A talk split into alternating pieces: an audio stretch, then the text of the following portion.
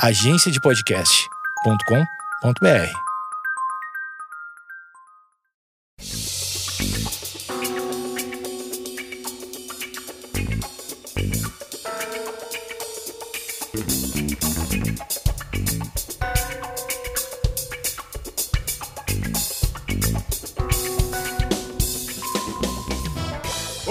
pessoas previsivelmente racionais. Aqui é o arroba Matozinhos e esse é mais um Geekonomics Podcast. Hoje trazendo temas sobre ilusão da moeda. Pois é, você pode estar sendo iludido pela moeda. Olha que coisa estranha. Mas na verdade, ilusão da moeda é uma coisa que pode nos prejudicar muito no dia a dia e prejudicar também as nossas finanças pessoais. E por isso a gente trouxe esse tema aqui Primeiro, porque é um tema muito interessante, e segundo, porque a gente tem certeza que se você entender o que é a ilusão da moeda, você vai ter um ganho, vai ter uma melhora nas suas finanças. E aí, você já sabe como a gente está falando de finanças. Lembra que no mês passado a gente trouxe aqui o pessoal do Educando o Seu Bolso, que é uma nova parceria do Geekonomics? Pois é, Hoje é dia deles voltarem aqui e como o tema é finanças, nada mais apropriado do que trazer o senhor Quintiliano Campomore e vai tomar piadinha de sotaque o resto da vida aqui com esse nome. Muito bom. Então seja bem-vindo mais uma vez, senhor Quintiliano Campomori do Educando Seu Bolso ao Geekonomics Podcast. Valeu, Matozinhos. É um prazer grande estar aqui. Boa tarde, bom dia, boa noite, boa madrugada, porque afinal de contas o podcast é seu e você ouve a hora que você quiser, não é verdade? É, estamos aqui mais, um, mais uma vez, aqui nessa segunda participação é, junto ao Geekonomics Podcast, um pouquinho sobre dinheiro, um pouquinho sobre moeda, entender como que isso tudo infla através de uma palavrinha muito legal e que as pessoas têm uma certa repulsa, que é a inflação. Apesar de que, para só a única forma de poder entendê-la é estudando, né? E o brasileiro é realmente um especialista nisso, né? A gente é, já viveu muitos momentos é, complicados da nossa, do nosso, da nossa variação de preços. É, é um dos motivos pelos quais os, os estrangeiros dizem que o Brasil não é para amadores, e sim para super profissionais. Então, vamos entender um pouquinho como é que isso aí funciona. Muito bem, e se você ainda se considera um brasileiro amador, tá aí a dica, escuta o nosso podcast. Muito bom. Aqui com a gente também o já famoso e mais nerd do, do planeta econômico e comportamental, senhor Fábio Ismerim. Olá, pessoal! Tô aqui para aprender, mas nerd do Brasil nada. Inclusive, o, essa apresentação aí do quintiliano, cara, é uma palavrinha que, para quem é jovem velho como eu, causa um certo arrepio quando a gente lembra. Quando a gente entrava no mercado e o saco de arroz era o preço, a gente saía, ele já era outro, e assim, a cada dia, cada minuto, os preços decolavam. Então é um assunto realmente que para brasileiro é, a gente é muito ligado, a gente já sofreu muito com isso, é, as coisas melhoraram muito, mas a gente vai mostrar aqui hoje como isso ainda afeta, é, afeta bem o nosso, as nossas finanças, e é um assunto que a gente tem que ficar ligado tem que ficar sempre de olho e entender. Então é um assunto que a gente tem que ficar de olho, tem que ficar esperto para a gente aprender a cuidar melhor aí do nosso rico dinheirinho e suado dinheirinho. Muito bem, muito bem. Então você já percebeu que hoje, se escutar nosso podcast, você vai melhorar a sua gestão financeira. É óbvio. E aí a gente vai entender por que, que a inflação, por que, que o pessoal tem medo de inflação. Porque, e, e é engraçado porque a inflação é representada por um dragão, né? Ou seja, para assustar bastante mesmo a galera. Então, se você tem medo de inflação, fica ligado porque hoje é dia da gente tirar esse mico de cima da gente, ou esse dragão de cima da gente. A gente vai entender tudo sobre inflação e de quebra, a gente vai entender também porque a gente sofre muitas vezes de ilusão monetária. Então se liga, a gente vai rodar a vinheta e hoje são duas, lembre-se: Economics e Educando Seu Bolso. E a gente volta logo depois com ilusão monetária, inflação e é isso, moçada. Obrigado. A gente volta depois da vinheta. Tá.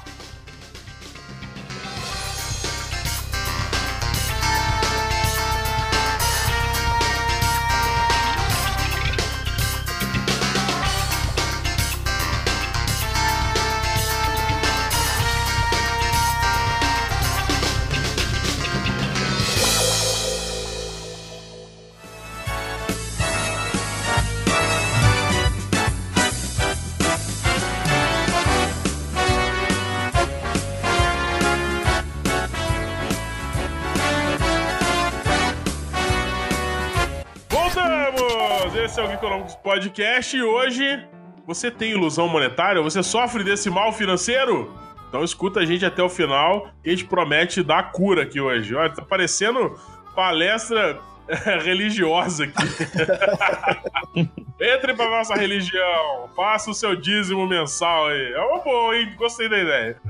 Mas vamos lá. Vamos lá. Primeiro, acho que a gente tem que começar a definir algumas coisas antes da gente entrar no assunto fim, que é ilusão monetária. E é, eu queria pedir o Quintiliano, como é o único cara que entende um pouco mais de finanças desse podcast, para falar pra gente uma boa definição de inflação, senhor Quintiliano. Olha, Matozinhos, então, a inflação, cara, ela é um é um aumento generalizado de preços. Basicamente é isso. Assim, a gente tem até algumas outras formas de definir, mas é um aumento duradouro e, e generalizado de preços. Isso significa que, na média, os preços subiram. E aí a gente tem o oposto, né? Que é a deflação, que na média os preços caíram. E na média significa a escolha de uma forma de medição. Por quê? Um exemplo muito simples, né? Vamos imaginar que o Fábio ele é, trabalhe a um quarteirão uma quadra do trabalho dele, da casa dele, e ele não use transporte é, público nenhum, de ônibus, metrô, trem, carro. É rico, então, é, é rico. rico. É, é rico, rico tá. Fábio Zmerim. Eu vou de patinete. Vai de patinete, vai a pé, vai debaixo do, do, da marquise da esquina e nem, nem molhar se molha para chegar ao seu trabalho. Então ele anda um quarteirão. Rico! sai de casa às três para as nove para chegar às nove no trabalho. Então, é, para ele. Daí entra às nove? Puta. E entre as nove, acorda rico, rico mesmo. E, e, sai de casa três para as nove para chegar às nove. Um quarteirão. E aí ele não tem um custo de combustível. Claro que o combustível vai estar envolvido em outros, outras coisas que ele, que ele adquire, que ele compra, mas o, aquele impacto do combustível ele não vai ter no dia a dia dele. Então, se a gasolina, o diesel, o álcool ou qualquer outro combustível for a 22 reais o litro, é, ele não vai perceber isso tão facilmente quanto um motorista de Uber ou um taxista, que, que é uma das suas matérias-primas né, do seu trabalho, além do seu próprio braço, é, da sua própria disposição e do, sua, do seu próprio ausência de sono, uh, o, o, um, um, algum efeito real no seu bolso. Então, o, o, o Fábio não vai perceber, como motorista de Uber, o aumento do, dos combustíveis. Porque foi um aumento isolado, né? Um aumento isolado. Foi um aumento só do combustível. Isso. Quando o Quintiliano falou bem, e quando a gente fala de aumento generalizado, imagina o seguinte, deixa eu ver se eu, se eu entendi onde o Quintiliano está querendo chegar. Uh, quando a gente tá falando de aumento generalizado, significa que, na média, né? Que a gente fala média, porque falar de inflação tem que falar de média. Não dá pra falar de média. Na média, todo mundo sente o efeito da subida de preço. Porque, é, na média, todos os itens, ou a grande maioria dos itens que são comercializados na economia, inclusive é, e aí tem uma, tem uma, uma dúvida, né, Quintiliano, se o preço de serviço também, como que a gente considera o preço de serviço aí na, é, ele, na, na inflação? Ele Mas, entra, inclusive, ele, tá ele, entra, mas com peso menor, né? É, a grande maioria dos índices de inflação é, ele, ele dá um peso maior para índices, é, para índices não, para produtos mais básicos de consumo, né? Tipo, é, principalmente cesta básica, sim, né? Sim. Existe uma existe uma forma de medição, né? Na verdade, a gente tem formas de medir, a gente pode medir por qualquer índice possível. Se você quiser criar o índice de preços do Matozinhos, vai ter o IPM, ele vai. Eu tenho, eu tenho. eu também. eu tenho! Já fiz um post sobre isso. Eu tenho a minha inflação pessoal. Sim, isso é bem. Que é quando é quando os meus gastos sobem de forma generalizada, só os meus. Tipo assim, é, no meu índice de inflação, por exemplo, entra jogo de Xbox, entra é, o preço de livro, é, preço de do sorvete da esquina, do café, cerveja, isso aí. É, e a IPCA também, né? E deve ser IPCA também, né? Índice de preços ao consumidor Anderson, não é isso? Ah, boa! Troca trapalhões aí pro Vaz Veri, pelo amor de Deus. Essa ninguém viu chegando. Essa ninguém viu Muito bom. Amanhã no Geekonomics um post sobre o IPCA, Índice de Preço ao Consumidor Anderson. E pode ser GPM também, né? Índice de Preço é? Geral Matozinhos. Olha só, oh! eu sou rei do índice de inflação. E, cara, a gente, a gente, já fez piada melhor aqui nesse podcast, hein? Puta que pariu. Fábio, descobrimos quem é o responsável pela inflação no Brasil, cara. Tá Pode vendo, me ligar. Tá aqui nessa mesa. Vamos acorrentá-lo e chibatá-lo. Agora eu vou ostentar isso aí. Agora eu vou ostentar. Vou ostentar. IPCA e GPM é comigo. Então, a, o, o, ponto, o ponto da questão desses índices que a gente vê, é, que sai no Jornal Nacional, que sai na imprensa, né, que são que são índices que até considerados para a, a, definição da taxa de juros Selic. Então, isso tudo é, é, é, é, A gente tem que criar uma forma de medir, né? E aí a gente cria uma forma de medir com base, com base em um índice de inflação que foi criado, né? Que foi desse, de, desenvolvido para que fosse algo mais abrangente possível, né? E essa medição ela é feita. E aí, para você, tô te cortando, Cristiano. Para você que está assistindo o podcast, não se assuste. A gente falou de índice. Índice de inflação, vou resumir para todo mundo aqui uma frase. Inflação nada mais é do que um, uma média ponderada. É isso, é uma média ponderada. E quem define o que é essa, qual a ponderação de cada média, qual o peso de cada produto, de cada cesta de produtos nos índices, é quem calcula o índice. Então é por isso que a gente tem uma série de índices na economia. A gente tem o IPCA, tem o GPM, tem o IPC, né? Tem o INCC, que é o da construção civil, ou seja, tem vários índices que monitoram é, preço, né? E a gente não está falando de monitoramento especificamente de inflação, porque pode haver deflação. Então, a gente é considerado índice de preço. Então, quando você escutar ah, o IPCA, você já pode colocar na tua cabeça. Ó, o cara criou uma média ponderada de alguma coisa para medir preço. Então, partindo desse pressuposto, não tem nada muito difícil. O cara vai lá, cria lá uma lista uh, e os pesos dessa lista, ou seja, quando a gente fala peso, é porque, por exemplo, se eu não me engano, no IPCA, os índices da cesta básica eles têm um peso maior do que índices supérfluos dentro do cálculo do índice. Então, isso é fácil, você pode dar um Google nisso aí, você vai entender o cálculo de cada um deles. Mas na essência, você tem que lembrar que toda vez que a gente tá falando de índice de preço, a gente tá falando, em geral, de média ponderada. Foi mal que te, te cortei duas exatamente. vezes. Exatamente. Inclusive. Eu não pago por, por, cortada, não, né? Eu, tô, eu pago aqui no é, o, é agregado, é né? Se eu pagar agregado, por cortada, eu vou ficar pobre. É, nesse ponto, é, a gente até. Vou pedir pro, pro, pro nosso editor e pro, pro, pro Matosinho também colocar um post que a gente fez lá no Educando Seu Bolso, é, que é um, um título bastante peculiar e bastante engraçado, é porque algumas vezes não percebemos a inflação como ela aparece na imprensa. E lá a gente fez uma explicação bem interessante de como é que funciona os dois, os dois principais índices, né, que é o IPCA e o GPM. É, é, é, uma maluquice de como é que ele é gerado, assim, assim, uma, uma maluquice, acho que é a palavra é um pouco exagerada, mas assim, uma forma bem peculiar de como é que ele é gerado ele pega um, um, um, resultado da pesquisa de orçamento familiar, que é medido de, de algum certo período, e aí, a partir dessa, dessa pesquisa de orçamento familiar, é, é classificado com peso de acordo com a quantidade de produto, né? Então, e a partir dessa quantidade de produtos e de serviços que são comprados pelas pessoas, na média de uma do, do média das pessoas do país, é medido nas famílias com renda entre 1 e 40 salários mínimos em Belém, Fortaleza, Recife, Salvador, BH, Rio, São Paulo, Curitiba, Porto Alegre, Brasília e Goiânia.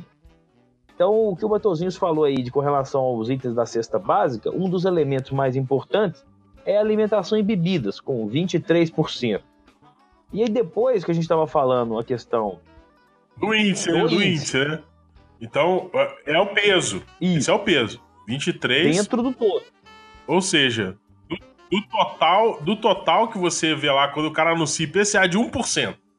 Esse 1%, 23% desse, desse aumento é relacionado a, a alimentos Isso. e Então, bebidas. o que a gente deu É isso? exemplo do Fábio, que mora a um quarteirão do trabalho, o item transporte, que é 20% do. representa 20% desse índice, não vai fazer muita diferença para ele.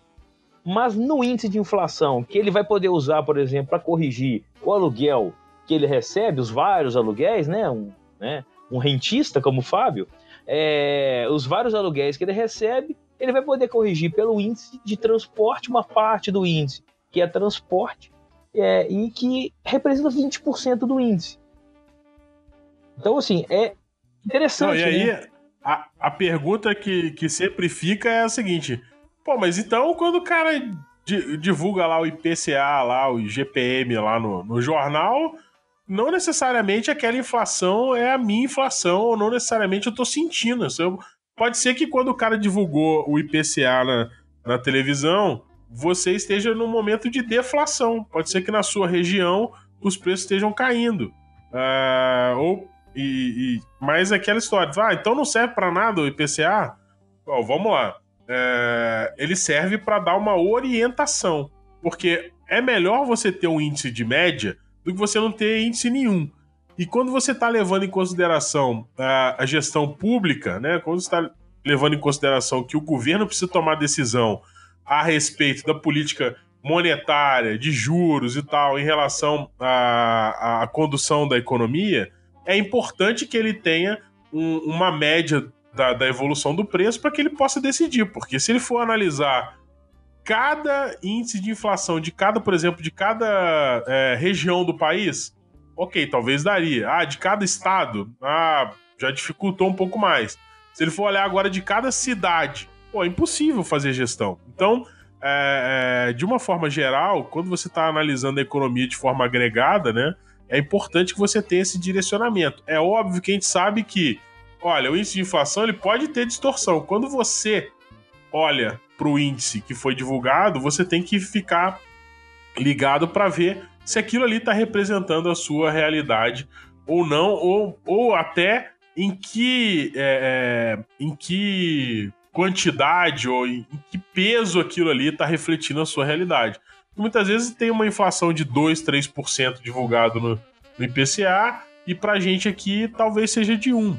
E o contrário também é verdadeiro. Ah, muitas vezes pode aparecer uma inflação de 1% no IPCA, mas você fala assim: caraca, mas o meu aluguel subiu 4%, a gasolina subiu 20%, a minha energia hoje está na bandeira vermelha, subiu 40%. Então, que inflação de 1% é essa? E aí, para entender isso, tem que entender o que a gente está dizendo, que o índice de inflação ele é uma média. A média é, é um índice bem interessante para a gente ter uma ideia geral dos dados. Mas ela tem problemas, né? E, e- e isso, quando a gente está falando aqui de índice de preço, que é, que é calculado por uma média ponderada, ela tem problema, né? A gente não pode. Tem que tomar muito cuidado quando você for se guiar apenas pela média. É isso? Exatamente. É porque, assim, pro entendimento do cérebro, assim, do ser humano, falar em média é fácil de você entender quando a gente tá falando com muitos números, muitos dados, né? Então você consegue entender é, para generalizar aquilo que você está visualizando ou analisando. Só que tem que tem um perigo aí, porque eu gosto, eu bato muito nisso, né? Quando a pessoa vem conversar comigo e falar na média, eu falo ok, mas o, o, o que quer dizer média? Me mostra aí, eh, tem um, um ponto fora da curva, não tem? Por quê? É, se a gente tá aqui conversando, nós três, e do nada aparece o, o Elon Musk para conversar, na média aqui o nosso grupo é milionário, certo? É. É gente isso tem que tomar É cuidado isso com essas coisas. Bom exemplo. Ô, só um exemplo, exemplo. É, então, Por exemplo, O- o- na média, na média aqui todo mundo é gordo. Aí fala assim, como assim? É porque o Matozinho pesa 200 quilos, o Fábio Esmerim pesa 60. não, eu não. Mas se somar e dividir, ele ficou gordo também Eu comigo. 190, o Quintiliano é o atleta do grupo aqui, velho. Que Não, mas o ponto, o ponto é o seguinte: mesmo sem o Elon Musk, com o, o Fábio, a gente continua rico. Ah! É, isso aí. Não, e com o Fábio Esmerim, na média, ah, nós somos os maiores leitores do Brasil. Ah, é. Na média. Se juntar o Fábio Esmerim, Ah, não, mas é, é isso. Então, o- esses índices e tudo mais, a gente e, é, é pro, pro, vamos falar do Brasil, né? É, a gente tentar entender não é uma coisa uh, pro cidadão comum chegar lá e entender como ele é composto, os pesos. Então a gente tem que tomar cuidado quando a gente está falando de média. Isso não só em economia, gente. Coloquem isso no seu dia a dia. Toda vez que a gente falar em, na média, a gente tem que tomar cuidado com essa palavra, porque ela pode enganar muito aquele cenário que você está querendo visualizar e a sua tomada de decisão como consequência, né? Puxando um pouco a sardinha pro meu lado, que é da história da economia comportamental, a média pode ancorar a gente. O que é ancorar? Ou seja, fazer com que nós é, enxerguemos uma coisa com base num valor é, que foi previamente passado para gente. Então, por exemplo, quando a gente é, saiu no jornal que a inflação é 2%, eu posso ficar ancorado com isso. Eu, é, quando eu falo ancorado, como? Eu posso ficar ancorado para decidir uma série de outras coisas na minha vida. Por exemplo, ah, eu tenho um imóvel de aluguel. Ah, se a inflação é 2%, então eu vou dar um aumento no meu aluguel de pelo menos 2%. Ah, é, se a inflação é 3%, ah, então se eu, for, se eu receber um aumento do meu chefe, esse aumento tem que ser pelo menos 3%, porque a inflação está em 3%.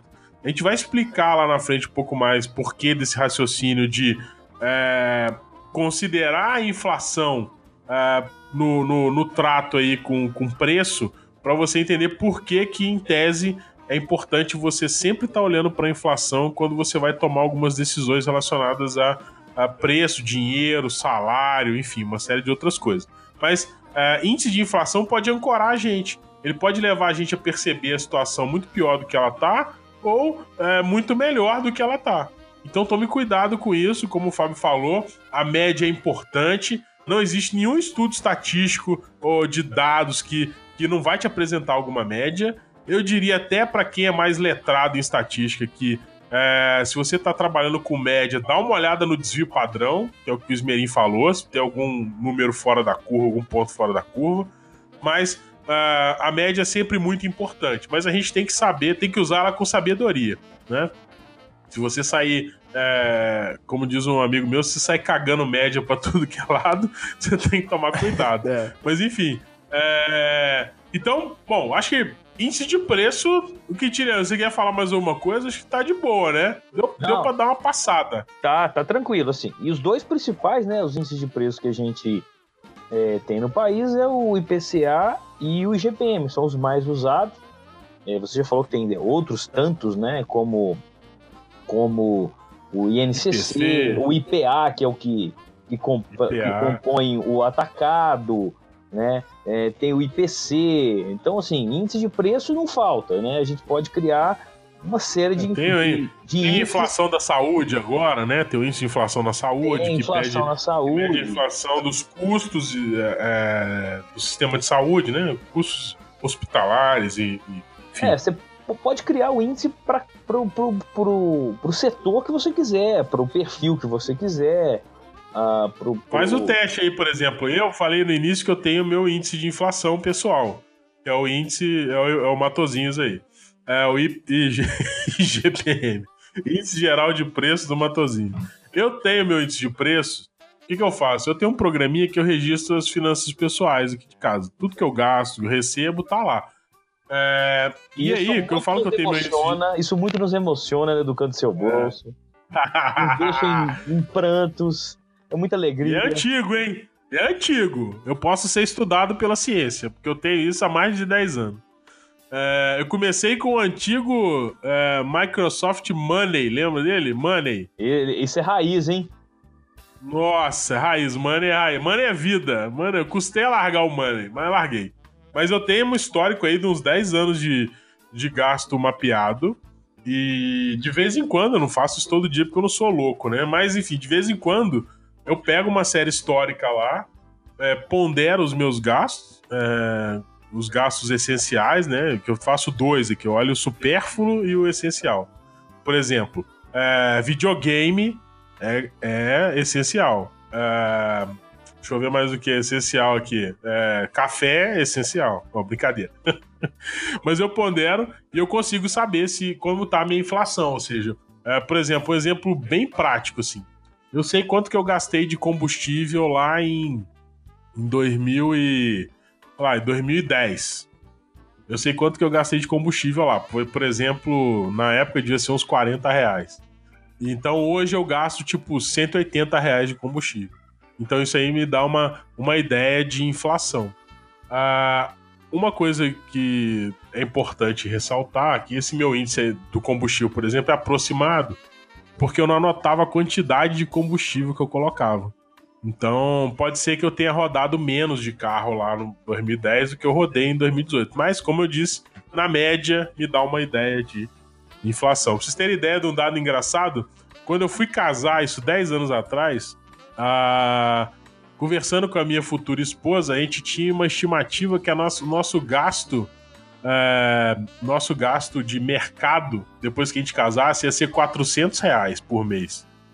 Ah, imagina isso hoje. imagina isso hoje, 400 reais. Há 10 anos atrás, todo o mercado que eu projetei gastar depois de casado, é, compras, né? Do dia a dia, arroz, feijão e tal, é, eram 400 reais. Cara, hoje, isso aí, na boa, tá 3, 4 vezes. Ah, cara. é claro. Tranquilo. Tranquilo. E não é porque eu tô comendo mais. Também. O que né? também é verdade. É, é o que também não, não deixa de ser mentira, né? Não, mas não é o que tem mais peso na conta. Será que são os go- Será que são, é o paladar mais apurado? Não, teve uma mudança de. Teve uma mudança O cara de nível deixou de, beber consumo Brahma, também. Skol, agora só bebe IPA, né? As coisas começam a É, é mudar. uma merda, isso aí. É, isso é culpa do pessoal do marketing, que vai mudando as nossas preferências. Ah, culpa do assim. marketing. Mas ó, tem, tem uma coisa que me chamou muita atenção do aumento de preço: é o preço do leite moça. Leite condensado. Rapaz, leite condensado eu cheguei a pagar R$ 1,99. Hoje no mercado já tá pra lá de R$ 3,50.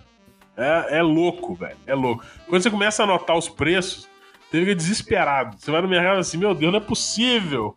Porque se você fizer a conta, deixa eu fazer a conta aqui. Se você fizer a conta de 1,99, ó, vamos supor, fazer uma conta bem tosca aqui.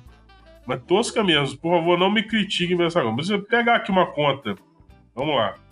1,99 para 3,59. Foi o último preço que eu paguei no leite condensado. Não vou falar leite moça, não, porque eles não estão patrocinando o podcast. É, deu uma variação de 80,4%. Em quanto tempo? Cara, isso aí vai ser uns, uns 6 anos, 7 anos, vai. Vamos dividir por 7 aqui. Vamos vamos dividir por 8 para facilitar a conta. Dá 10% ao ano de inflação no leite moça. Ó, leite condensado. Leite condensado. Atenção, leite moça. Se você quiser patrocinar esse podcast, nós estamos aqui à disposição, viu? Inclusive, sou muito consumidor de leite moça. Entretanto, Se patrocinar, a gente. Mas enfim, Ô, Fábio, cara, Fábio. imagina isso. eu acho que nesse caso Oi, oi. tem uma explicação. É IPA misturada com leite moço. Faz um drink, cara. É, ele tá fazendo.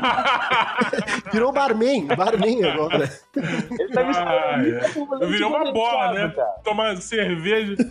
cerveja com leite moça virou uma bola primeiro, né? Antes de qualquer coisa. Tipo assim, eu vou no mercado e falo assim: o que que engorda mais? Eu pego dois e levo pra casa pra comer, né? Mas enfim. Bom, acho que deu pra Que entender. maravilha. É, que maravilha. Mas enfim, vamos, vamos fazer uma virada de bloco. Bora. Porque a gente ainda tem aqui que discutir, discutir um pouco sobre de preço, falamos de inflação, e agora a gente tem que falar especificamente sobre ilusão monetária. Por que a gente está falando de ilusão monetária? Por que, que você pode estar sofrendo desse mal? Muita gente sofre desse mal em Quintiliano. Lá no Educando Seu Bolso chega muita pergunta que, que você vai, ih, esse cara tá com ilusão Cara, monetária. aparece bastante, viu? Aparece, porque as pessoas não conseguem perceber como que o impacto de preço na vida dela é realmente relevante, assim. A gente pega um, vê alguns casos, pega algum- algumas consultorias e vê que as pessoas estão desesperadamente iludidas pelos preços das coisas. Acham que pagar alguns, alguns, alguns reais em algumas coisas é realmente uma coisa normal e, e tá fora, tá muito fora do, do que, do que tem que ser, assim, porque não há, não há justificativa para tanto. Né? É, a gente, enquanto, enquanto economista, estudioso, é, é igual médico. Tipo, o cara faz. O cara chegou lá no consultório, mais ou menos com uma febrinha, diarreia, o cara já, já tá, sei lá, é virose. A, a, gente não, a gente olhou pro cara assim, ah, o cara tá, começou, pô, não sei o que tá acontecendo, minhas finanças ficaram apertadas, é ilusão monetária. então, o diagnóstico é, é fácil. Então vocês vão entender, qualquer um pode diagnosticar é, ilusão monetária. A gente vai explicar isso no próximo bloco. Fica com a gente. O nosso editor de áudio, ilustre Alexandre Simas Maciel, mais conhecido como Alemão DP, poupem as piadas, por favor, porque ele, ele é um cara sério. Gremista. Então, senhor Alexandre, ó, senhor Alemão DP, por favor, faça a nossa vinheta e a gente volta no segundo bloco com Ilusão Monetária e Economics Podcast. Valeu!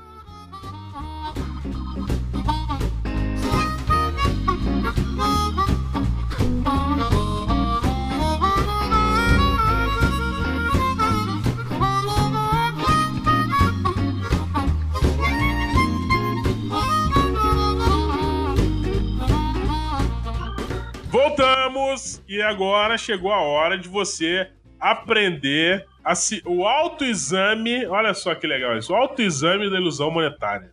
É igual essas campanhas de câncer de mama. Novembro Azul. Ô, Fábio Esmerim, dá pra fazer autoexame no Novembro Azul, não? A gente tá gravando em novembro esse podcast. Claro, claro que dá, velho. Que dá. isso, com certeza dá. Dá pra fazer autoexame tranquilo, Ai, tranquilo. Ai, Jesus Cristo. Eu não vi isso, não. Que fase, Fábio Esmerim, que fase. Bom, mas deixando a questão aí, a questão séria, Novembro Azul, vale o recado. É, sobre câncer de próstata, também como valeu o recado a respeito do outubro rosa aí, em outubro, que já passou, a respeito do câncer de mama, que deve ser analisado todos os dois durante o ano todo, não só nas épocas de campanha, mas enfim, passando esse nosso momento é o momento mais educativo do que Economics Podcast, acho que em 20 anos de podcast. Boa, isso aí. Mas enfim, ilusão monetária. É, bom, primeiro tem uma dúvida aí, que pros economistas que nos ouvem, tem uma dúvida que eu só percebi agora, que algumas fontes dão que quem criou uh, o termo ilusão monetária foi o Keynes. É, o John Maynard Keynes, para quem não conhece, vulgo para os íntimos Keynes só. É, e que é um economista inglês. E é, se, se, tem, tem algumas fontes que dão que a criação foi feita pelo Keynes, outras dão que o termo foi cunhado pelo Irving Fisher, que é um economista americano. É, todos os dois conviveram ali, estiveram muito presentes no início do século XX. Mas então tem essa dúvida. Algumas fontes dão como o termo tendo sido criado pelo Keynes, outras pelo Irving Fisher. Mas na verdade que o grande trabalho teórico a respeito de ilusão monetária foi feito pelo Irving Fisher. E aí, você, se você está querendo mais, se, se, quiser se informar mais sobre o assunto, é, fica muito a dica. Pode procurar aí. É, Irving Fisher tem vários artigos acadêmicos escritos por ele sobre o tema de ilusão monetária. E tem um livro dele também, que se eu não me engano, tá barato na, na Amazon, que é Ilusão Monetária. Ilusão da moeda. Deixa eu. Ih, cara, eu sempre me perco. Pera aí. É, a Ilusão Monetária. Ivan Fischer já tem português. Saiu pela editora Actual. Actual, tá? Então, é, e segundo é, consta aí, tem muita gente que considera o Irving Fisher como sendo um dos maiores economistas norte-americanos. Então, é, vale a leitura Ilusão Monetária, Irving Fisher, é o cara que escreveu. Depende de quem criou o termo, se foi ele, se foi o Keynes. A leitura consagrada, se você quiser entender tudo de ilusão monetária, é do Irving Fisher. Mas, ô senhor Quintiliano, como você é o cara mais letrado em finanças, que depois do Fábio Esmerim, que é o cara. Sai né, fora, sai fora. Multi. Não tem esse gabarito aí, não. Você tá doido. Fábio Esmerim já fez de tudo. Se a gente investigar bem a vida do Fábio Esmerim, a gente vai ver que o Fábio Luiz já fez de tudo. Cada podcast é uma revelação, arquivo confidencial. Cada podcast é uma revelação, isso aí. É, bom, é, ô louco! Mas vai lá, Quintiliano, vamos lá. É, tem uma parada quando a gente fala de ilusão monetária, acho que dois termos são muito importantes, a gente precisa entender antes de qualquer coisa. Que é o que quer dizer valor nominal e valor real. E aí eu vou passar essa bola para você, que eu tenho certeza que a sua didática aí, educando o seu bolso, é muito melhor do que a nossa.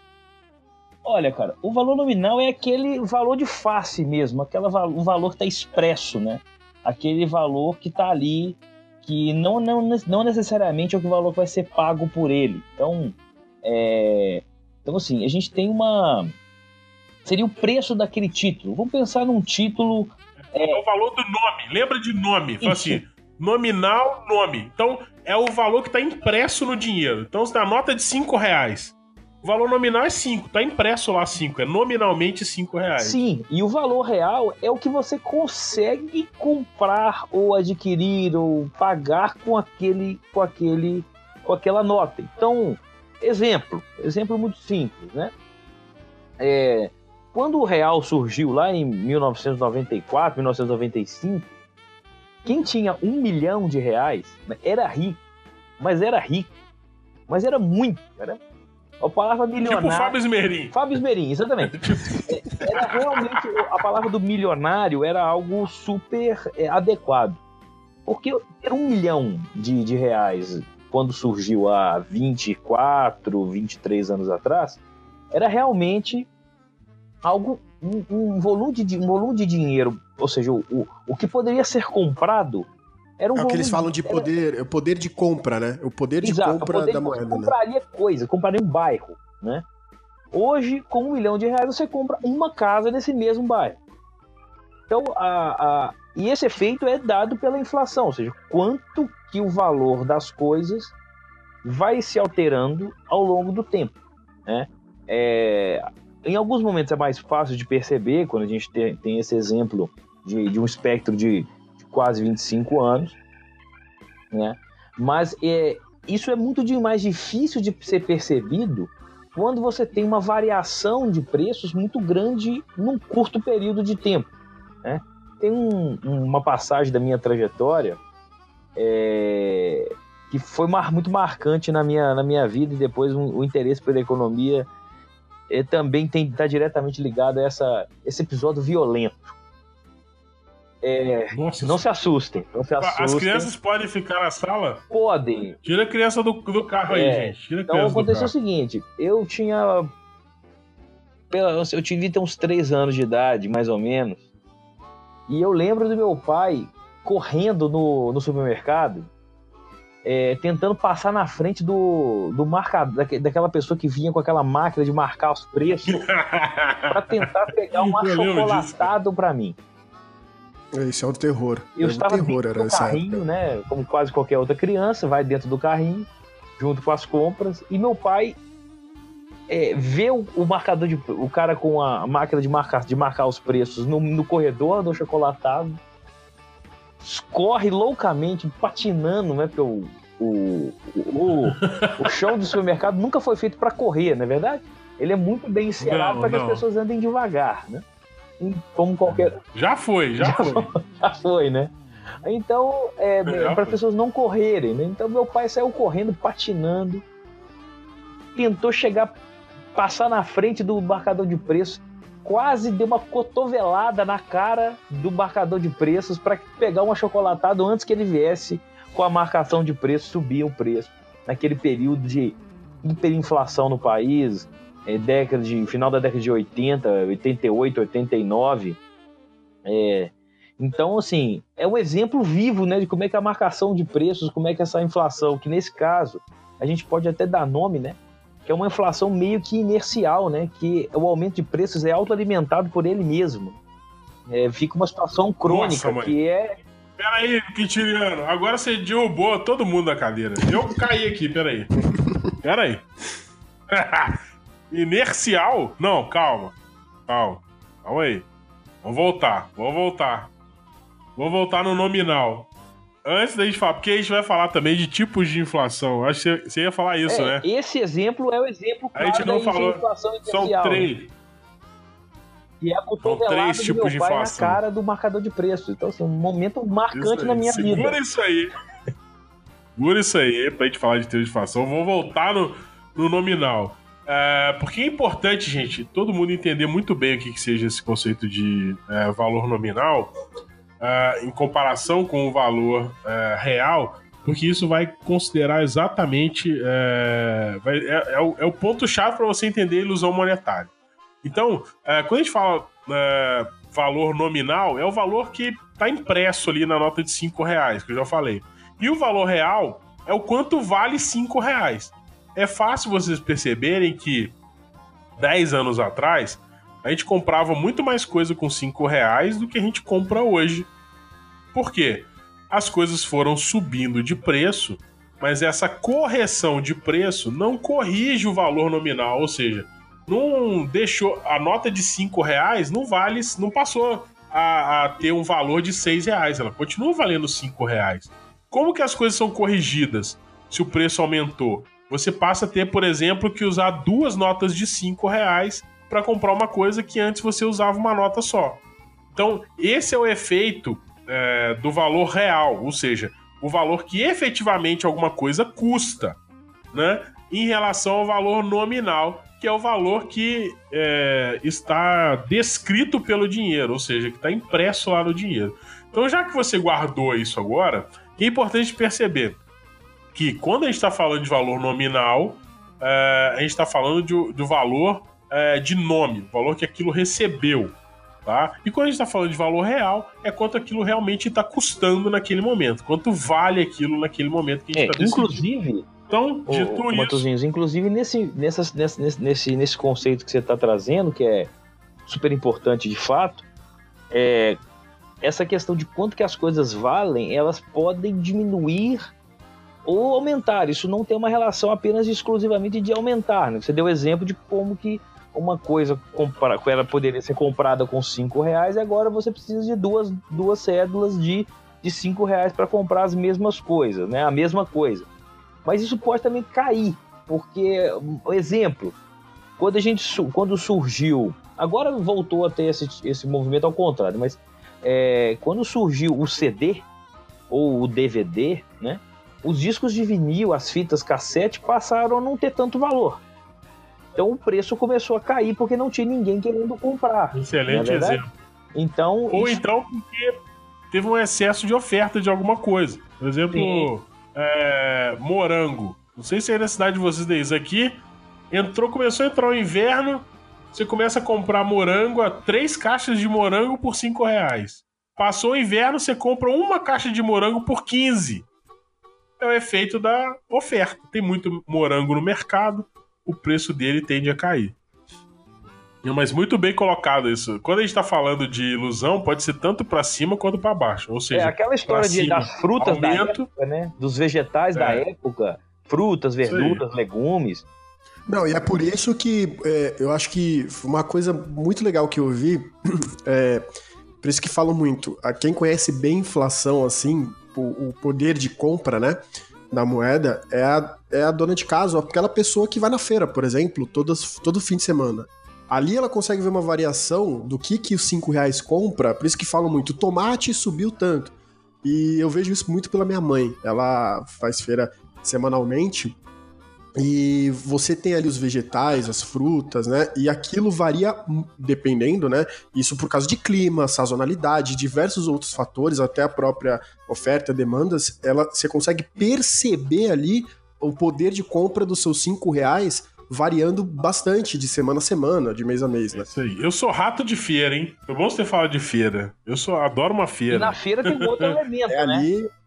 Tem a, a feira tem boa. Não, tem a xepa. Tem a xepa, isso aí. Eu, que tem o seguinte: aí. no final da feira, as coisas caem, o preço cai. Sim, a, feira, a economia ali, a feira ali é um modelo que a economia tá girando. Eu acho que a gente podia gravar um podcast sobre feira livre. Boa. Eu acho que deveríamos fazer isso é, é, em loco. Numa em feira loco, boa. Nossa. Vamos pra feira gravar um podcast de feira. Com entrevistas com os feirantes. Muito boa ideia. Muito boa. Eu, eu topo, hein? Eu topo. Eu tô, mas, tô enfim, dentro, hein? Tô dentro, hein? É, mas então, vamos lá, gente. O que seria. Acho que nesse ponto já pode definir. Eu vou só. Eu vou só. Eu tenho que citar aqui uma frase. Olha que esse negócio do.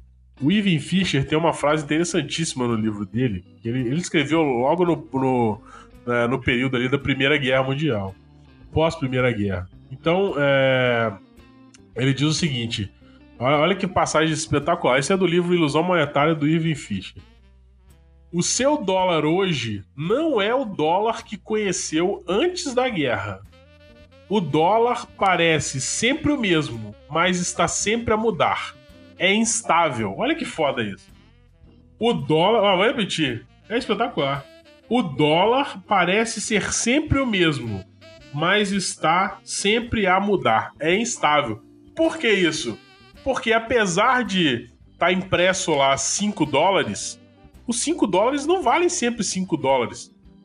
É, pode parecer meio paradoxal, né? Ele continua sendo 5 dólares, mas como você consegue comprar coisas diferentes com esses 5 dólares em períodos diferentes, ele nem sempre está valendo os mesmos 5 dólares, ou seja, é instável. O preço que está impresso, eu posso falar para você assim: ah, você prefere ganhar 5 reais hoje ou se eu pudesse voltar no 5 reais daqui a 20 anos? Assim.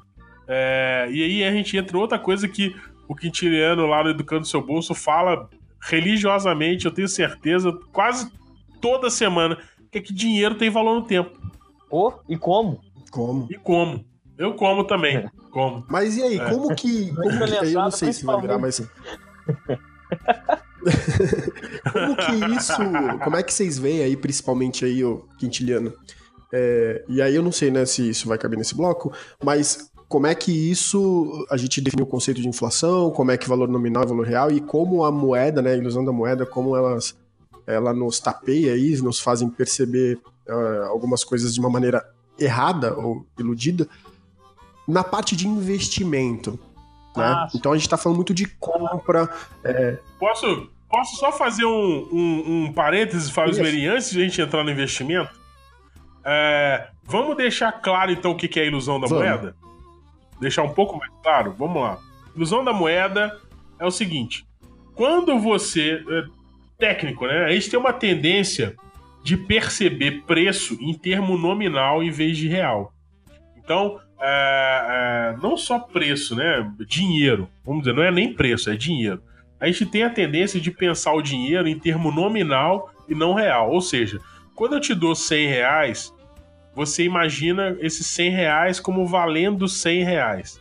Mas na verdade, você tem que é, pensar em 100 reais em termos do que você consegue adquirir com 100 reais e não o valor 100 reais. Então, por exemplo, se eu te dou 100 reais, a, a analogia que você tem que fazer é a seguinte: ah, com 100 reais eu compro 5. É, é, vamos lá, 5 o que, gente? 5. Cinco bananas, a banana mais cara do Brasil é aqui com a gente. Com 100 reais, você compra cinco bananas.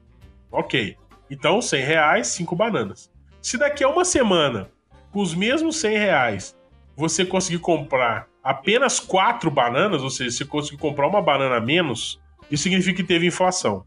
Aí o preço da banana subiu, os seus 100 reais agora só conseguem comprar quatro bananas. No entanto, se daqui a uma semana com os mesmos 100 reais você consegue comprar 10 bananas, significa que uh, houve uma deflação na banana, né? Ou seja, você conseguiu com os mesmos 100 reais comprar uh, mais bananas de uma semana e outra. Então a ilusão monetária é exatamente isso. Quando você pensa só em termos de 100 reais e não daquilo que você consegue comprar com 100 reais, uh, você está sofrendo de ilusão monetária. Porque, na verdade, o valor nominal do dinheiro, o valor fiduciário, o valor impresso do dinheiro, tanto faz. O que importa não é o preço que está ali, o que importa é o que você consegue comprar com aquilo. Então, é, se o cara diz, ah, você, 100 reais, ok, é, é, é um bom dinheiro? É, mas é um bom dinheiro se você consegue comprar muita coisa com ele. Se você não consegue comprar. Agora, e se você receber esses 100 reais em formato de aviãozinhos que voam no auditório? Maui, um mas aí você tem que chamar o Lombardi. Que vale mais do que dinheiro. Que vale mais do que dinheiro. Vale mais do que dinheiro, nunca se esqueça. Cara, toda vez que alguém cita o Silvio Santos aqui, pra mim acabou o podcast. Eu não consigo pensar em mais nada. O Silvio Santos é o maior case de finanças desse país, é o Silvio Santos. Não tem. Exatamente.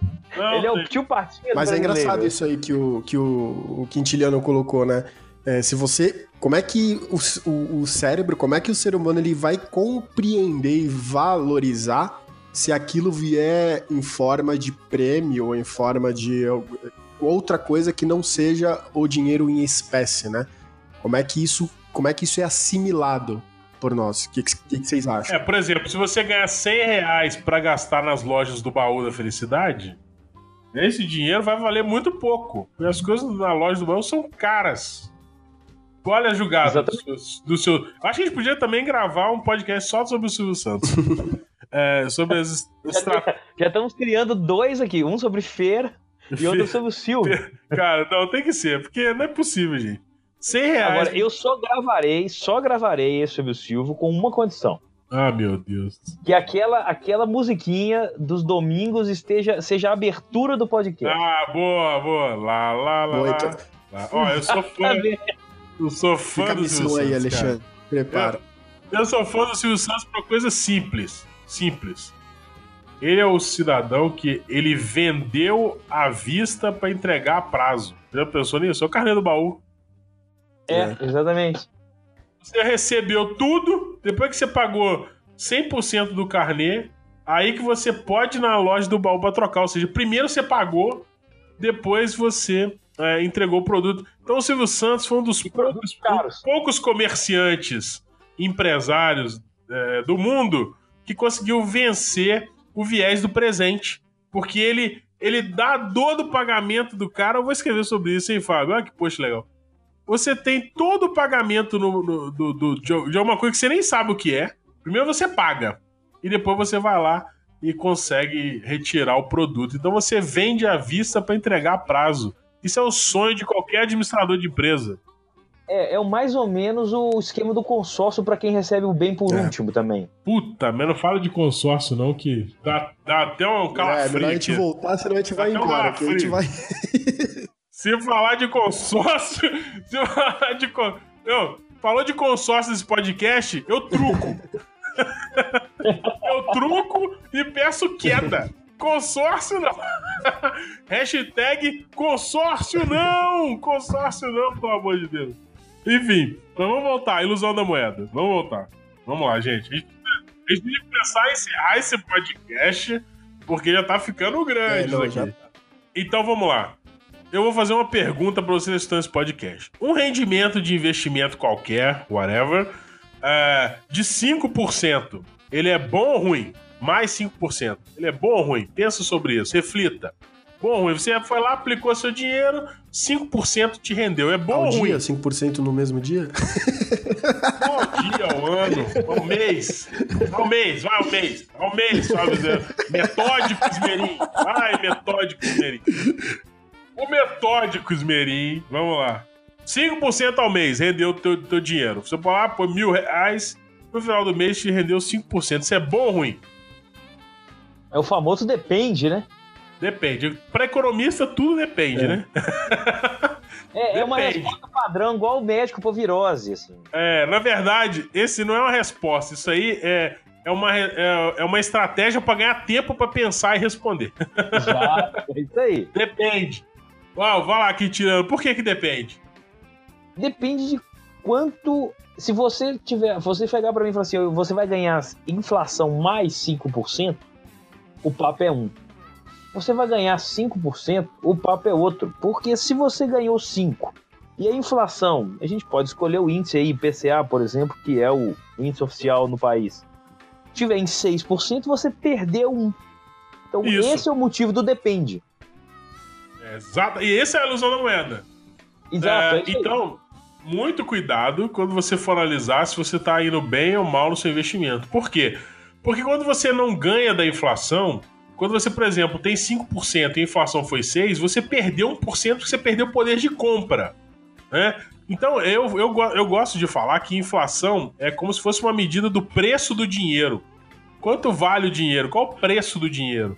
não é o que está impresso no dinheiro. A gente já falou várias vezes aqui. É o que você consegue comprar. Então, se você teve um rendimento de 5% e a inflação foi 6%, você perdeu 1% porque você valorizou, por exemplo, é, vamos lá, você colocou 100 reais, ele virou 105 reais, só que com 105 reais, você não compra as mesmas coisas que você comprava com 100. Você precisaria de 106 reais, né? Ou seja, de 1% a mais da inflação. Então a dica de ilusão monetária para investimento é simples, né, Quintiliano? É você tem que se comparar com a inflação. Se você está ganhando da inflação, tá legal. Se você está perdendo da inflação, fique esperto. Então uma coisa não tá legal pro teu lado não, mesmo se tiver com rendimento positivo, né?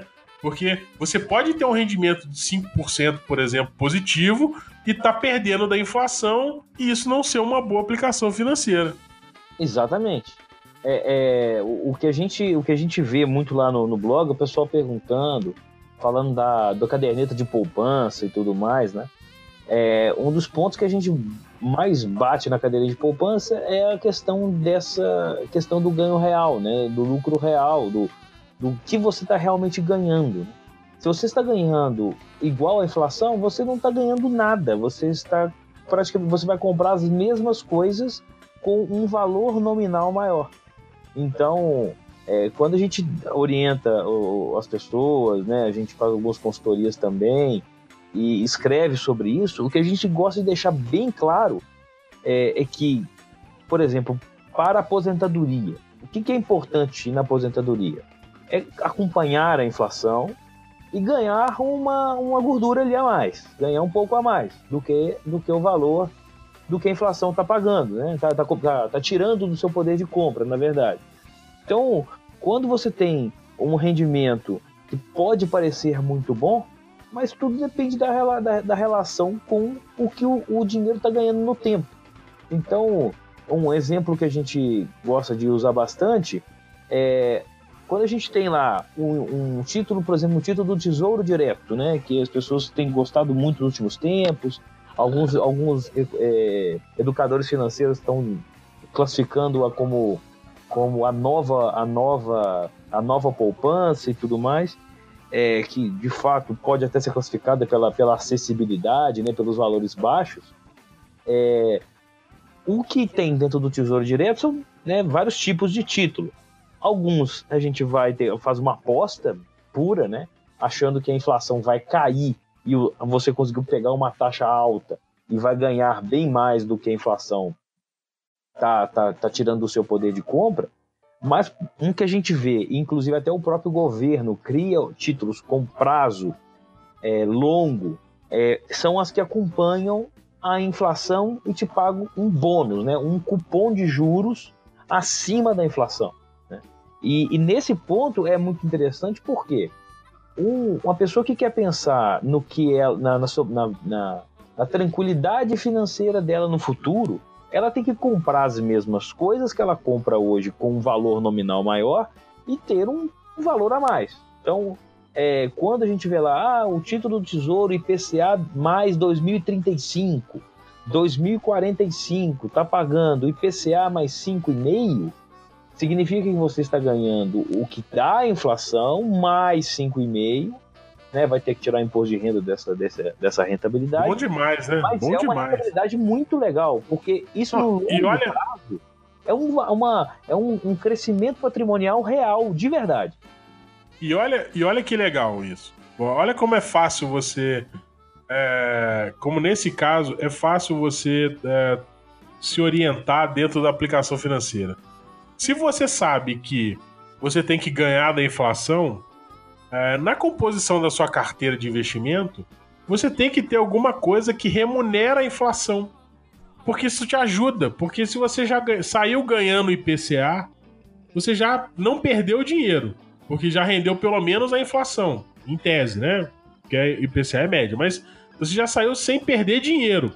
Você já igualou no IPCA. Se você acha um título Tesouro Direto, igual o Quintiliano falou, que paga inflação mais 3%, você já tá ali falou, peraí, eu já tô garantindo que no longo prazo aí, que 5 anos, não dá nem pra falar que é longo prazo, mas em 5 anos, você já tem garantido que você vai se proteger da inflação e ganhar 3% a, a, acima do que der. Então, é uma excelente forma de você se orientar. Toda vez que você for compor sua carteira, já que você vai, você já sabe agora que você não pode sofrer de ilusão monetária, que você tem que manter o seu poder de compra, né?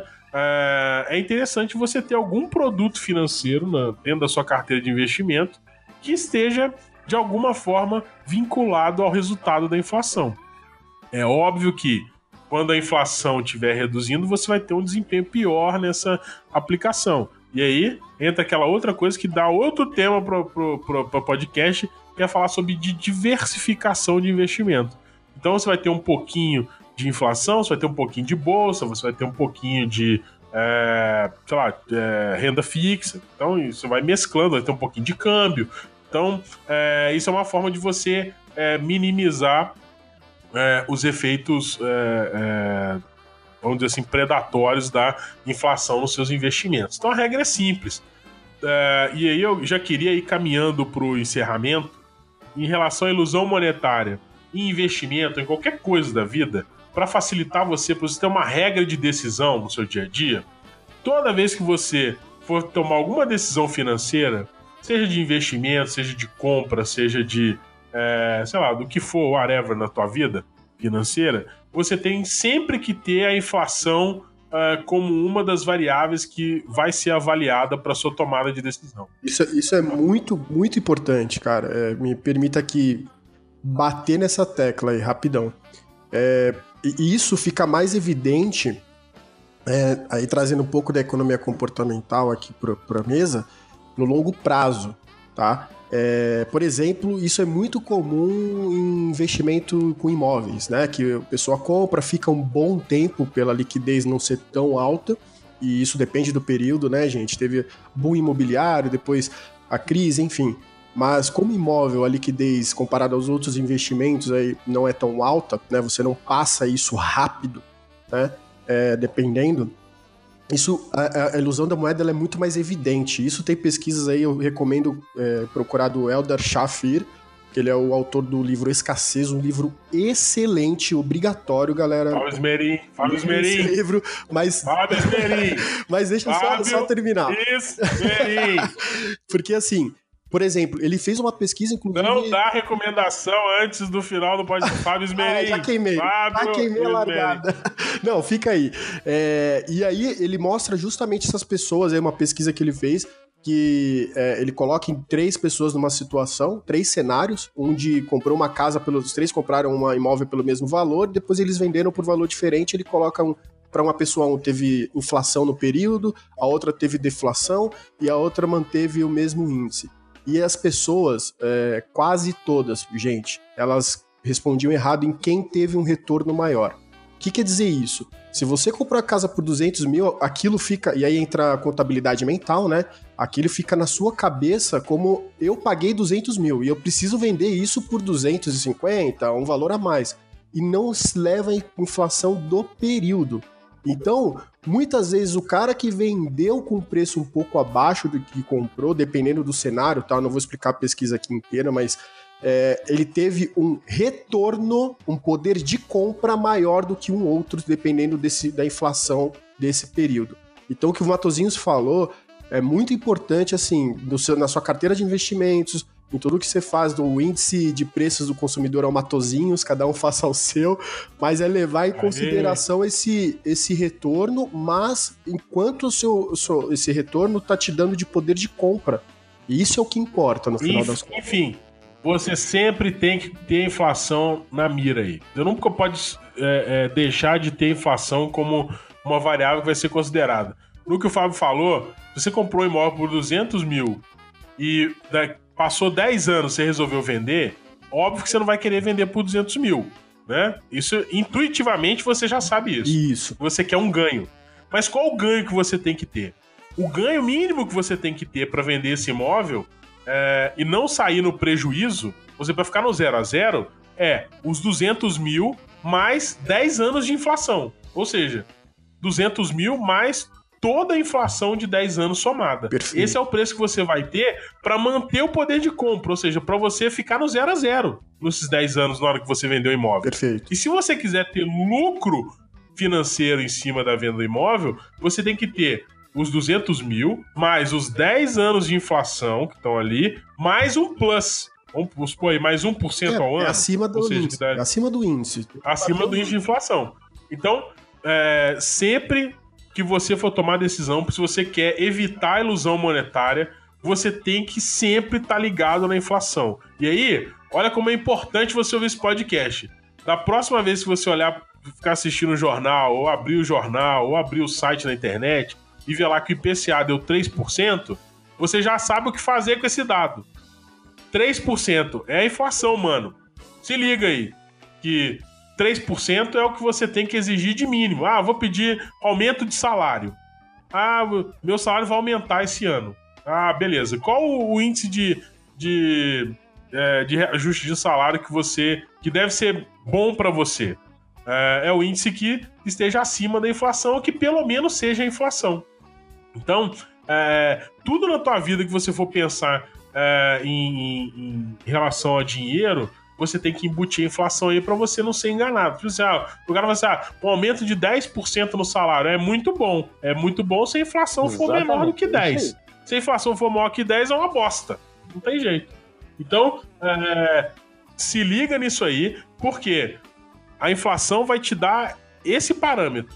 Qualquer coisa que você for receber que esteja acima da inflação, melhor. E, e que você for pagar que esteja abaixo. Então, sempre calibrando a inflação aí para evitar que você tenha ilusão monetária.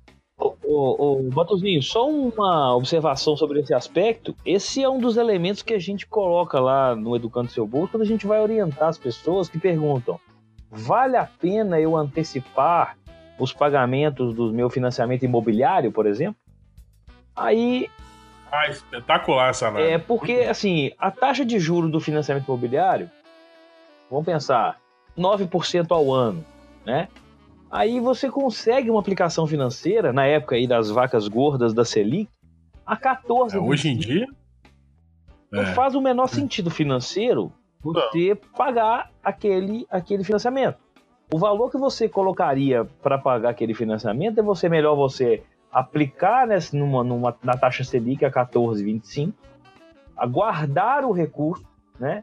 É, e, e, esperar aquela taxa cair para que você passe, passe a valer a pena você fazer essa amortização. Só que aí entra um aspecto comportamental muito forte, que é eu quero me livrar desta dívida que eu não aguento mais pagar. Então entra um aspecto é, mas aí, aí a gente tem comportamental que... e psicológico, né? É o custo Com certeza. Né? E a gente tem que depurar. E a gente tem que depurar isso no dia a dia, porque você tem que imaginar que você está pagando o dinheiro tá guardado lá rendendo. É como se você estivesse pagando. Se amanhã tiver algum imprevisto, porque geralmente a pessoa analisa é, dívida como algo ruim, porque ela vai assim, ah, se eu imprevisto eu tô devendo tal. Não, mas deu imprevisto, é, tu vai lá, pega o dinheiro no banco e quita. Dá no mesmo. Só que a diferença é que você vai ter ganhado 14 e vai ter pago 9. Então você ainda vai ficar com uma diferença aí que você lucrou em cima é, é, do dinheiro do banco. Eu já fiz uma maluquice, eu prometo contar aqui em outro podcast, que foi é, me financiar com o dinheiro do próprio banco. Olha que legal isso. eu, eu, eu arrumei um esqueminha e funcionou há muito tempo. Então funcionou há muito tempo. É, com cartão de crédito. ah, mas eu conto depois. Vamos caminhando para o nosso bloco de encerramento, onde a gente faz as considerações finais. E eu vou falar para o senhor Alexandre Simas Maciel Roda mais uma vinheta que a gente volta com as considerações finais sobre ilusão monetária e inflação aqui no Economics. Voltamos.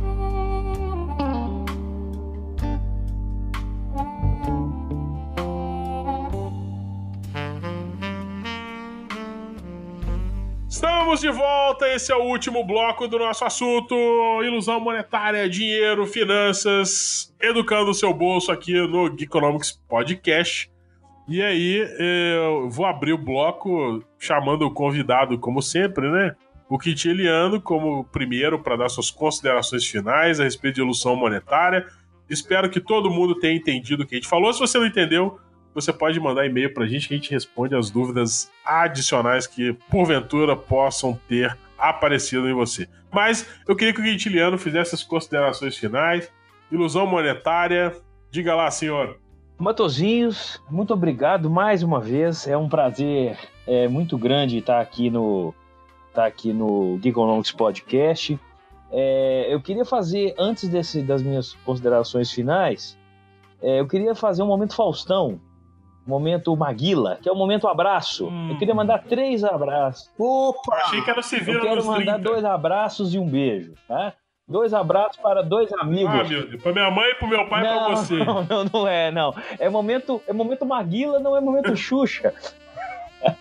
Boa, boa. Opa, É opa! o momento Maguila dos abraços é o seguinte. Queria mandar dois abraços para dois amigos que é, no último, no último, último podcast que eu participei no Geekonomics, é, além de aprender bastante, deram muitas risadas, o que para mim é muito, muito legal, porque a gente aprende muito mais fácil quando a gente está interessado e se diverte com o assunto.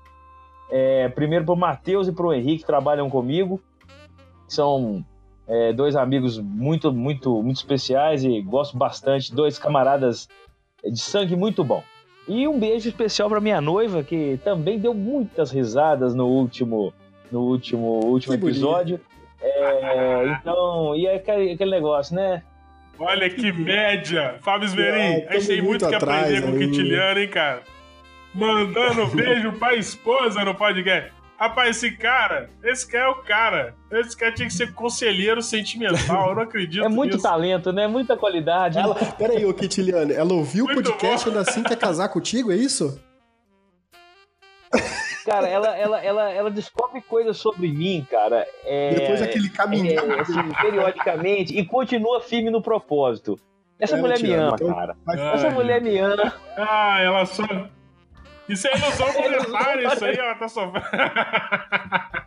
Mas falando um pouco mais sério aqui, depois da sessão Maguila, sessão, sessão Faustão aqui. É, Não, mas você não falou o nome da sua esposa? Raquel, Tem que falar o nome, te Raquel, minha noiva, te amo. Ah, Raquel, muito bom, Raquel. Olha, endosso o Quintiliano, hein? Pode casar sem dúvida, pode casar, casa mesmo. Tá com dinheiro, tá rico. não, isso aí é o Fábio. O Fábio. isso aí não sou eu, Fábio. Mas assim, eu queria falar do- dois pontos aqui nesse momento de encerramento, dois pontos importantes. É, um é uma reflexão e outro é uma dica. Acho que pode ser bem interessante.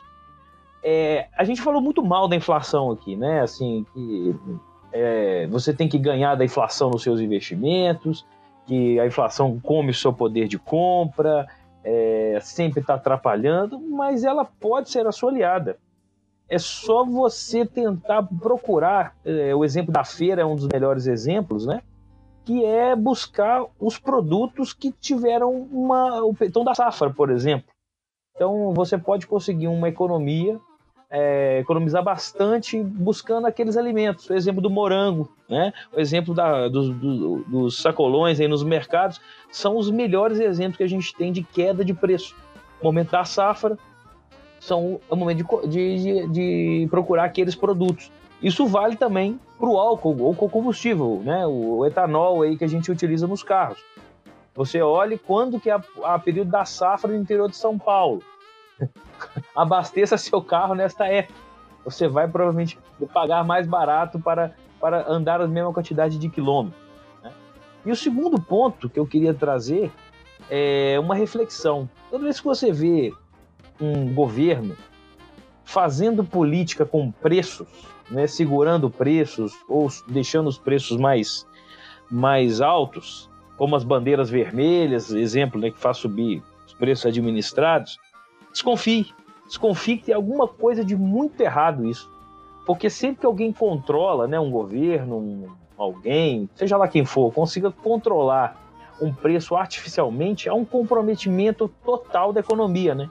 A gente perde, a gente perde completamente a capacidade de saber o valor real das coisas, ou seja, o valor real e o valor nominal, eles passam a ser confusos, né? O valor real passa a ser muito confuso dos produtos e dos serviços. Então, se a gente começa a controlar preços demais, então, vou pensar um preço de uma laranja. É, Para analisar o preço de uma laranja, você tem que analisar milhares de variáveis, né? É, trabalho de pessoas, o- os produtos são colocados na terra para produção, o, o fazendeiro, o agricultor familiar, o transporte, as caixas de madeira, o papelão para transporte, é, armazenagem nos CEASAs e CEAGESPs do Brasil inteiro. Isso para saber o preço de um produto. Então, com um governo que fica alterando a dinâmica natural da economia, aquela velha história da mão invisível, lá da riqueza das nações, do Adam Smith, que todos nós estudamos bastante, é, isso faz desequilibrar o mercado. Isso faz dar uma, uma bagunça na cadeia econômica. Então é impossível administrar tantas variáveis que compõem os preços. Porque o preço não é apenas a raridade é, de um produto ou do período de safra. É, tem um, um, uma, uma série de elementos como transporte, armazenagem, trabalho das pessoas. Tudo isso é muito é, tem que estar dentro do preço. Né? Essa, aí a, a mão invisível passa a ter um, um, ela passa a ter dedos, falta começa a faltar dedos nessa mão invisível. Então a lei da oferta e procura começam a ser questionadas. Né? Então desconfie sempre que os preços estão muito controlados demais. É, a economia ela foi, foi, ela foi não é desenvolvida, mas é, o ideal é que ela própria se controle. Claro que não podem haver existir abusos, né? mas o, o autocontrole, essa mão invisível, ela é importante para que o, o, o comprador e o vendedor de acordo com a oferta e a demanda, possam dar o valor, dar o preço nas coisas, né? E que isso é fundamental. Então fica aí a minha dica é, de fazer da inflação às vezes sua aliada, comprar os morangos no inverno, a dica aí, copiando a dica do Matozinhos, é, mas... O hortifruti granjeiro. Hortifruti granjeiros. Então, desconfie muito é, quando você vê que os preços estão muito administrados, tem alguma coisa muito errada, tem alguém querendo ganhar com essa inflação aí. E segurar preço para ele, se eleger, coisas assim, isso aí realmente é, me cheira muito mal. Uh, não faz parte da dinâmica natural da economia. Muito bom! E nesse momento, o senhor Quintiliano citou até Adam Smith. Cara, tô emocionado aqui nesse podcast. Subiu muito o nível desse podcast com o pessoal do Educando Seu Bolso. Olha, não se emocione tanto, porque isso pode ser prejudicial. o coração palpita, isso não é não faz Ai, bem. meu Deus do céu. Muito bem, muito bem. Muito obrigado, senhor Quintiliano. É sempre um prazer é, ter você aqui no nosso podcast e conversar sobre finanças pessoais aqui no Geekonomics que agora já tem um encontro marcado uma vez por mês. Você escuta o podcast de finanças pessoais por aqui e sempre com a parceria é, é, ilustre e, e muito é, agregadora do pessoal do Educando Seu Bolso. Então, obrigado mais uma vez, Quintiliano, pela participação. Tamo junto. Senhor Fábio Ismerim, tamo junto. Tamo, tamo junto. Hashtag, tamo junto. Tamo junto. Senhor Fábio. Hashtag tamo junto. Hashtag, vamos lá. Senhor Fábio Ismerim, suas considerações finais. Bom, mais uma vez, muito bom o bate-papo. Sempre bom aí aprender e trocar essas ideias com a galera do Educando o Seu Bolso, aí representada pelo nosso grande amigo aí, Quintiliano. É, minhas considerações finais aí é justamente pode parecer assustador, mas não esqueçam, pessoal, nós somos seres humanos, nós cometemos muitos erros, então é, a única coisa que a gente tem que fazer a respeito é realmente isso, se informar. Então, esse podcast eu espero que tenha ajudado vocês a esclarecer aí um pouco, mas lembre-se, a gente está aqui para trazer informação e o resto vai por conta de vocês aí de buscar, se informar perguntar pra gente, perguntar pra galera do Educando Seu Bolso aí, via Twitter, Facebook, Instagram, enfim, é, tirar as dúvidas, a gente ajuda no que pode. E minha recomendação é, fica. já dei o spoiler, mas é, acompanhem esses dois, esses dois caras aí. Quem curte economia comportamental, quem curte finanças comportamentais, o Sandy Mulanathan e o Eldar Shafir, os autores do livro Escassez. Eles estão sempre falando, tweetando, é, fazendo post em diversos é, jornais é, é, é, sobre isso, sobre como a gente falha e como a gente tem que prestar atenção. Então, pesquisas envolvendo como é, essa pesquisa que eu citei aí, muito bacana, como a gente falha em deixar a inflação de lado do retorno automaticamente, tá?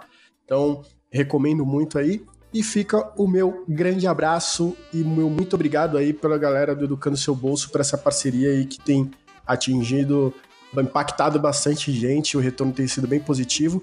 E, por fim, galera, eu gostei dessa ideia do Momento Maguila. Mandem aí, a gente vai fazer, vamos começar a citar o nome da galera que acompanha a gente. Um abraço aí boa ideia do Quintiliano que trouxe para nós. Então mandem aí no arroba Geekonomics, arroba Matozinhos, arroba Fabsmerim, tem uma galera aí, vão mandando, a gente vai dando um abraço aí para vocês aqui no, nos podcasts. Valeu! E já foi batizado, né? Bom, é. Momento, Momento Maguila. Maguila, gostei muito. Hashtag Momento Boa, Maguila, boa. tá aí. Só dá o hashtag lá, a gente vai citar o nome de vocês aí, hashtag Momento Maguila, e manda aí um, um alô, o que, que vocês estão curtindo, que a gente cita aqui. Pode mandar também lá no meu, no meu, no meu Instagram, no Instagram do Educando Seu Bolso, né? Arroba Educando Seu Bolso e arroba Campo Mori. Ah. Ah, não provoca a minha piada do sotaque. Muito bom, muito bom. Então é isso. Esse foi o Geekologos Podcast. Eu, eu vou dar uma dica só. Uma dica só aqui. É, na verdade, vou fazer uma pergunta. Você sabe quanto tá o IPCA hoje? Não? Bom, se você não sabe hoje, esse mês, quanto tá o valor do IPCA, quanto tá a inflação oficial no Brasil, você pode estar sofrendo de ilusão monetária. Então, anota aí na tua agenda, fica de olho no IPCA, quanto tá valendo. Você tem que ter esse número na cabeça, porque isso vai te ajudar a tomar melhores decisões financeiras. Então é isso, meu recado rápido e rasteiro. Como eu disse, esse foi mais um Geekonomics Podcast com parceria do Educando Seu Bolso. Obrigado mais uma vez, Quintiliano, toda a equipe do Educando Seu Bolso pela parceria e pela confiança e, é óbvio, pela contribuição aqui no podcast. A gente vai ficando por aqui, lembrando que você pode falar com o Geekonomics nas redes sociais, Instagram, Facebook, Twitter, pode mandar e-mail pra gente, contato arroba pode acessar o nosso site www.geekonomics.com.br. Lembrando que a gente lançou um glossário recentemente, gente está colocando todos os termos chaves de economia comportamental e de finanças lá e de neurociências também. Então você pode ter alguma dúvida, algum conceito rápido, você pode ir lá no glossário do Geekonomics e pesquisar e se você não encontrar o termo que você está em dúvida lá, você também pode mandar um e-mail solicitando, porque a gente insere o conceito que você quiser lá no dicionário e a gente promete colocar isso no ar para te ajudar aí na consulta ou esclarecer dúvida. Então, se liga, geekonomics.com.br barra glossário, você vê lá todos os termos, até os termos que a gente citou aqui também estão por lá. Então, muito obrigado, gente. A gente vai ficando por aqui. Mais um Geekonomics Podcast. Ah, mais um lembrete rápido. Você escuta o Geekonomics Podcast aonde você quiser. Em todos os agregadores de podcast, Apple Podcast, Android Podcast, Android Music whatever. Você escuta a gente também no Stitcher, você escuta a gente no Spotify, enfim, a gente é multiplataforma aqui. E se tiver alguma plataforma que você não encontra no nosso podcast, você também pode mandar um e-mail, contatar.geekonomics.com, né, que a gente inclui lá. Então é isso, a gente vai ficando por aqui. Obrigado, pessoas. A gente volta já já com outro Geekonomics Podcast. Obrigado pela audiência e pela paciência. Tchau.